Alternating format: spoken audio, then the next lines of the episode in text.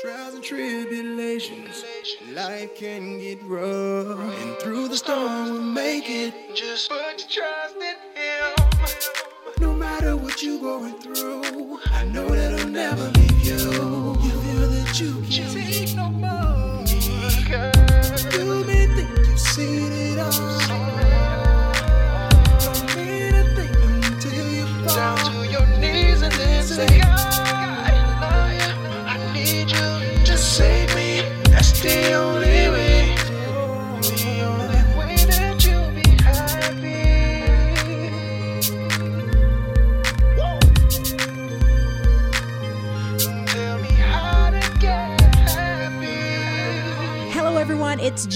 of course, this is the Get Happy with Jay podcast. Do me a quick favor, if you will. Let's consider this an informal poll. I would love to know how you came across this podcast. Was it word of mouth? Were you doing an internet search somehow and came across us? Are you a podcast lover and was scrolling through your favorite podcast site and came across Get Happy with Jay? I would love to know. Please shoot me a comment on my Facebook page, which is, you guessed it, Get Happy with Jay, and let me know how you came across our little growing happy movement here. In this episode, we have the pleasure of talking to Sarah Dillefeld, the director of the newly formed Human Trafficking Department under the Center for Prevention of Abuse. Now, if you're anything like I was before having the opportunity to attend a training on the subject, you probably either are wondering exactly what it is, or you might have some idea but not the complete understanding of this worldwide crisis. Human trafficking is modern day slavery. It's easy to imagine it being a problem from some underdeveloped nation on a continent far away, but you might be surprised to know that it's a growing tragedy, and even in your state and in your town. It's sad and frightening to know that there are more people in slavery today than at any other time in history. Welcome, Sarah. Thank you. Thank you for having me. So, first off, tell us a little bit more about what human trafficking is because when I sat in on a training under you, I mean, I was pretty flabbergasted. I thought I had an idea, but I had no clue. Yeah, so human trafficking is really the exploitation of people. Um, it is done in one of two ways um, labor exploitation or commercial sex exploitation. And it, it happens under the guise of either force, fraud, or coercion. And it's really an attempt for a, an individual to make a profit um, at the expense of another person. It's the sales of humans. Yes. And it's frightening to know that it is so prevalent within the United States. I mean, like I was saying in the intro, you just think of it in kind of a third world country where it's going on, but to know it's literally in your own backyard. It is. Uh, 24.9 million victims globally are trapped in modern day slavery. That's almost double the population of Illinois. And most people are like you, they mm-hmm. have the idea that it only happens in faraway countries or it only happens to foreign born uh, individuals, but mm-hmm. we're really seeing a growing need in our community right here in, in this area. And one stereotype I think I had about it is I only thought of the sex trade aspect of it, but I hadn't even thought about the labor aspect. Like it, it might be going on at your favorite restaurant. Definitely uh, one of the top venues would be food service or restaurants. Mm-hmm. Um, also, other top venues for labor trafficking would be um, hotels, residential brothels, which mm-hmm. are commercial sex operations that are operating out of normal residential neighborhoods and homes. We're also seeing it in traveling sales crews mm. as well as carnival or fair work. Oh wow, carnivals. That mm-hmm. that makes sense because they're traveling all over. They really don't have that much access to people. Right. So with the um, carnivals or the the fairs, they're looking for uh, people that are easily exploited. So mm-hmm. oftentimes mm-hmm. that's youth. Yeah. Um, who definitely fall prey to this, and they also move from town to town with mm-hmm. frequency, and so that's just another way that they can stay under the radar of law enforcement. And so, do they promise them money and then have them work, and then they don't really give them the money and kind of like prod them along, and with promises that they don't keep? How does that work? Yeah. So usually there's some sort of uh, misrepresentation of what the job is going to look like that typically um, falls into the number of hours that they have to work, as well mm-hmm. as what salary they're going to bring home. And basically, they are trapped in a situation oftentimes that they don't know how they even got into or how to escape. Wow, that is frightening. What are some signs to look for? Sure. So, an individual who seems to be working against their will or in conditions that could be dangerous, somebody who has been promised something and then they're not getting what they were promised. So, mm-hmm. there also is an element of force or abuse. So, a lot of these situations, um, there's the physical force in order to keep them in the situation. Mm-hmm. For sex trafficking, oftentimes most victims are female. So, we see a lot of females who are being controlled by a pimp mm-hmm. or a, a network of pimps. They're moved around from city to city pretty frequently and really are being exploited. So, now that this actually has a name, is there also some criminality attached to this? How are people prosecuted that are found guilty of trafficking humans? How does that work? Sure. So, human trafficking is both a state and federal crime, and it is called the trafficking of persons. In uh, the year 2000, the um, Trafficking Victims Protection Act was uh, established, which really made human trafficking a federal crime. And then in the year 2005, the state of Illinois also established it as a crime. How prevalent is the problem in our state? Sure. So uh, in 2016, there were 202 cases of human trafficking. There also were over 26,000 calls to the human trafficking hotline mm-hmm.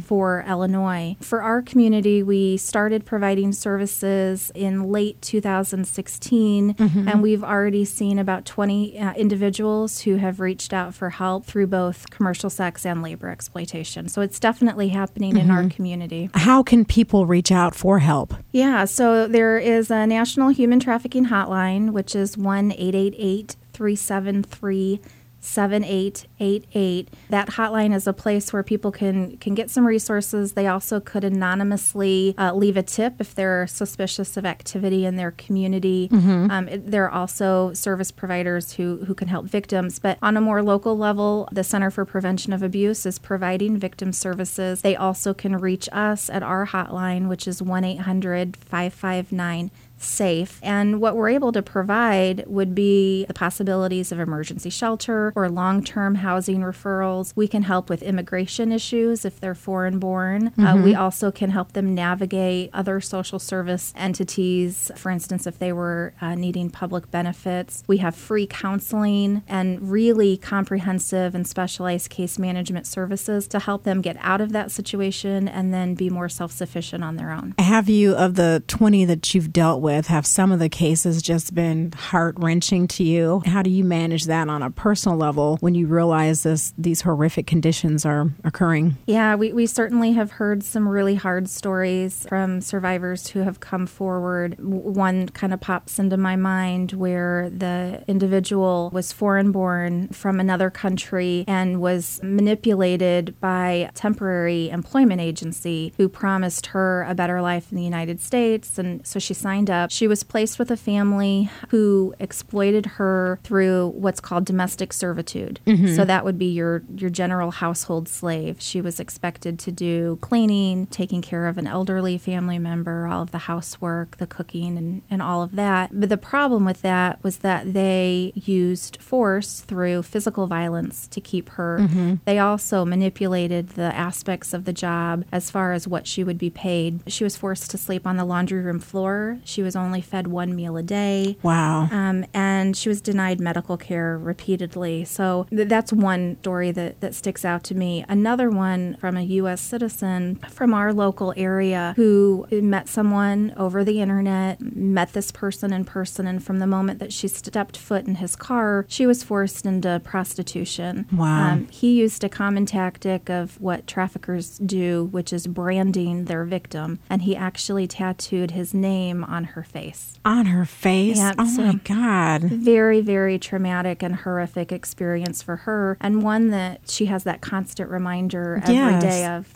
I can't even imagine that. And I'm wondering with so many people meeting people online, meeting people on dating sites, whether it's something kind of creepy. I think everybody should know by now Craigslist is kind of creepy, but people still hook up on there. And even regular dating sites, I wonder how much that is used to lure people people into trafficking. Yeah, thousands and thousands of people, many minor children, are being sold every day um, over the internet. And it, it's something that is, is pretty blatant. You can get online today and you can look up, you know, illicit massage parlors, for example, mm-hmm. and you mm-hmm. can find out where they're located. And it's kind of like a, a Yelp or a, some sort of rating scale where people can leave reviews about the services that they're receiving there. So it, it's pretty blatant. It's in our face oftentimes. Mm-hmm. And we as a community really need to do something to, to change that. What do you suggest we do? Well, at the Center for Prevention of Abuse, not only are we providing victim services, but we're also providing really specific uh, community education and mm-hmm. professional mm-hmm. training. So within this next year, we're really focused on first responders. So that would be local law enforcement, uh, medical professionals, really trying to make sure that they're given the information that they need to identify the crime of human trafficking and then how to effectively respond to that. If you're receiving a service or you come across a person that you suspect might be working against their will, what should a person do? Should they approach that individual or bypass them and, and try and report it to uh, authorities? Yeah, I think that it depends upon their relationship with the person. If it's if it's a family member or a friend or someone that you have some sort of a relationship with, I would feel comfortable having you just ask some key questions. Mm-hmm. Um, you know, is anyone forcing you to do anything that you don't want to do? The, the questions like that. If it's an individual that's a stranger to you, mm-hmm. I certainly wouldn't want um, someone to put themselves in danger. Yes. To uh, approach them. So, a couple things you could do. You certainly could call the national hotline and report that tip, which then they'll um, investigate. You also could call local law enforcement, depending upon what the situation is, and, and ask for their support as well. And then, if you just have a question and you want to run it through me, you could give me a call at the center and we could kind of walk through uh, what your concerns are and how we can best approach it. Of the cases that you've dealt with, have any of them gone to court yet? Have any of the um, perpetrators been caught and uh, prosecuted? Well, you know, globally, there have been over 9,000 convictions for human trafficking or in 2016. So that's a lot of convictions. Unfortunately, we're not seeing a lot of convictions in our local community. The crime of human trafficking is often very difficult to investigate mm-hmm. and then convict someone for. And so often what we're seeing are the perpetrators are, are arrested for different crimes. Mm-hmm. So maybe a kidnapping or a domestic battery or sexual assault rather than the crime of, of human trafficking. Well, I imagine that since there's so much mobility with a lot of these trades going on, that it's probably hard to catch them because once they, if they get wind at all that someone, like the person they had enslaved, is all of a sudden gone, then they know that there's a good chance that that person has gone to authorities and they're just going to pick up and leave and go to the next town. Yeah, with this crime, it's mobile so yes. as soon as someone feels as though law enforcement is, you know, kind of onto them, they'll uh, pick up and move, or they'll at least move the the girls out if it's a prostitution um, situation. So it's really hard to really see what's happening in that business or that establishment. Also, we're in a really good position just geographically in the state mm-hmm. because we are in between Chicago and St. Louis, which are both huge hubs for human trafficking. I can imagine. And we also have intersecting interstates. So we've got um, 74, we've got I 80, we've got 55. So we're really in a, a hot spot for traffickers to move their victims. And what areas in the state are you going to be covering with this wonderful new department? Within the agency? Yeah, so we're super excited about this department and the work that we're able to do. There is a, a huge lack of services in the state of Illinois, and we are the licensed federal sanctioned grantee, federal grantee um, for the state of Illinois south of Kankakee. Mm-hmm. So that's a really big area. Um, so we're really focusing on reaching out to all local communities and offering these trainings and just making sure that people are aware of our services. Well, I hope people do reach out and call the center and get the trainings because it's eye opening. Like when I sat in on your training, I had no clue. I felt kind mm-hmm. of ignorant. I thought I had an idea, but I had no clue all the different aspects of human trafficking. So thanks for what you do. It's amazing. And it seems like the good thing is I seem to be hearing more about it in the media nationally and locally. So hopefully, as there's more dialogue about it, there's more awareness, and people will be on the lookout to help people, and that hopefully a lot of the people that are in these situations will be able to hear how they can get help. I hope so too. Um, and and the other note that I would want to make is that the more we can talk about the issue of yes. human trafficking, the more survivors come forward, mm-hmm. and the more professionals are able to work with them. Yes, because I guess there has to be an element of trust there because I can just imagine someone, especially foreign born, they may be fearful that, okay, I might be jumping out of the frying pan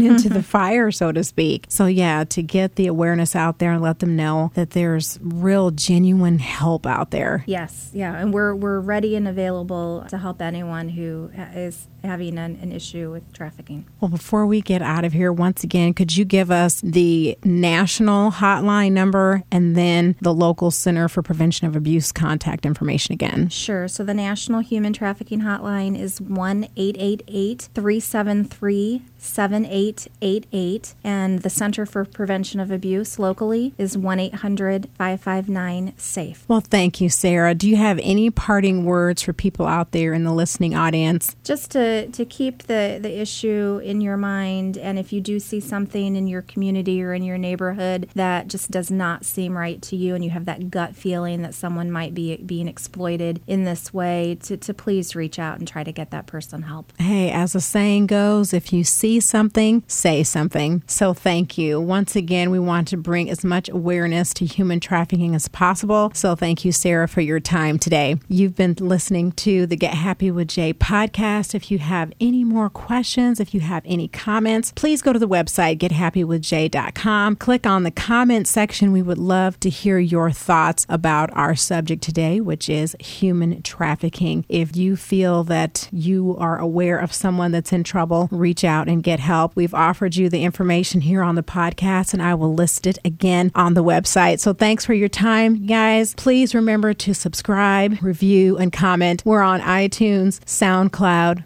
Google Play, and of course, the website. So until next week, do something to make yourself happy. It's not selfish, it's self care. Bye bye.